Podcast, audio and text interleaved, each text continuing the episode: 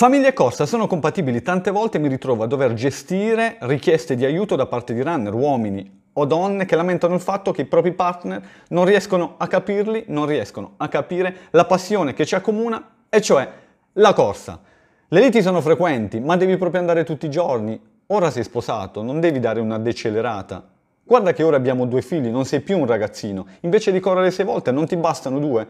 Anche a me piacerebbe fare ciò che voglio, anche a me piacerebbe farmi i cavoli miei e andare a frequentare la palestra piuttosto che le amiche al bar. Datti una moderata. Tantissime sono le richieste, tantissime sono le cose che sento in ambito. Le cause sono esistenziali.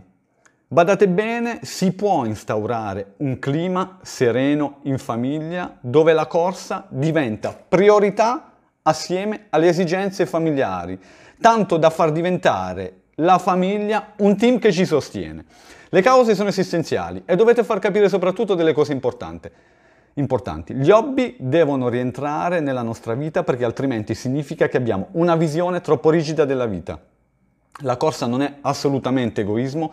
Quando usciamo a correre, quando prendiamo endorfine, quando torniamo sereni, significa che se noi siamo sereni, se noi siamo felici, circonderemo attorno a noi della nostra positività la gente che ci guarda. Quindi positivi noi, positivi, la, positiva la gente che ci circonda. Questa è una cosa da far capire bene e da far presente.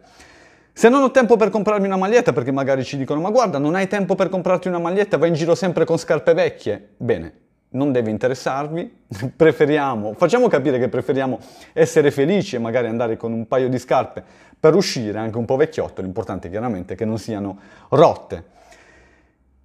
Se vostra moglie vi impone di non correre dopo che avete fatto presente queste situazioni, divorziate. Ovviamente scherzo, non è il caso, dobbiamo togliere tempo a noi stessi. Ovviamente fare dei bigiornalieri, correre tre volte al giorno, poi parlare di corsa dalla mattina alla sera, non funziona. Alziamoci all'alba, togliamo del tempo a noi stessi, priviamoci di un'ora di sonno in modo tale da avere tutta la giornata libera e tutta la giornata poi da poter dedicare anche ai nostri affetti, ai nostri cari. Vi faccio un esempio molto lampante di quali devono essere le priorità e di come le priorità possono essere sinergiche. Un giorno avevo una gara, non era la gara della mia vita, mi alzai di domenica, io ho tre figli, i due bimbi grandi si lanciarono al collo e mi dissero papà oggi ti prego non gareggiare. Bene, nevroticamente avrei potuto anche scostarli e fargli capire no, papà deve fare la gara, la gara è importante. In quel momento ho preferito spegnere il cellulare dopo aver chiamato il presidente dicendogli che non andavo a correre e che sarei rimasto con i miei bambini. I miei bambini hanno capito che la priorità in quel momento erano loro.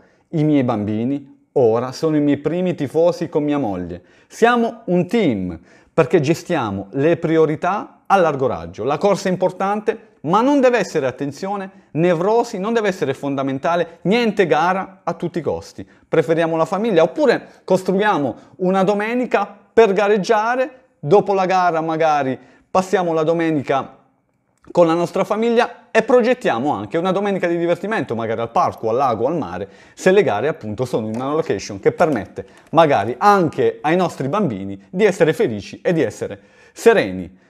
Bene, la mia famiglia gareggia con me, ne approfittiamo la domenica per far festa. Mia moglie è appassionata di corsa, si vive un ambiente sereno così come in tante famiglie di runner.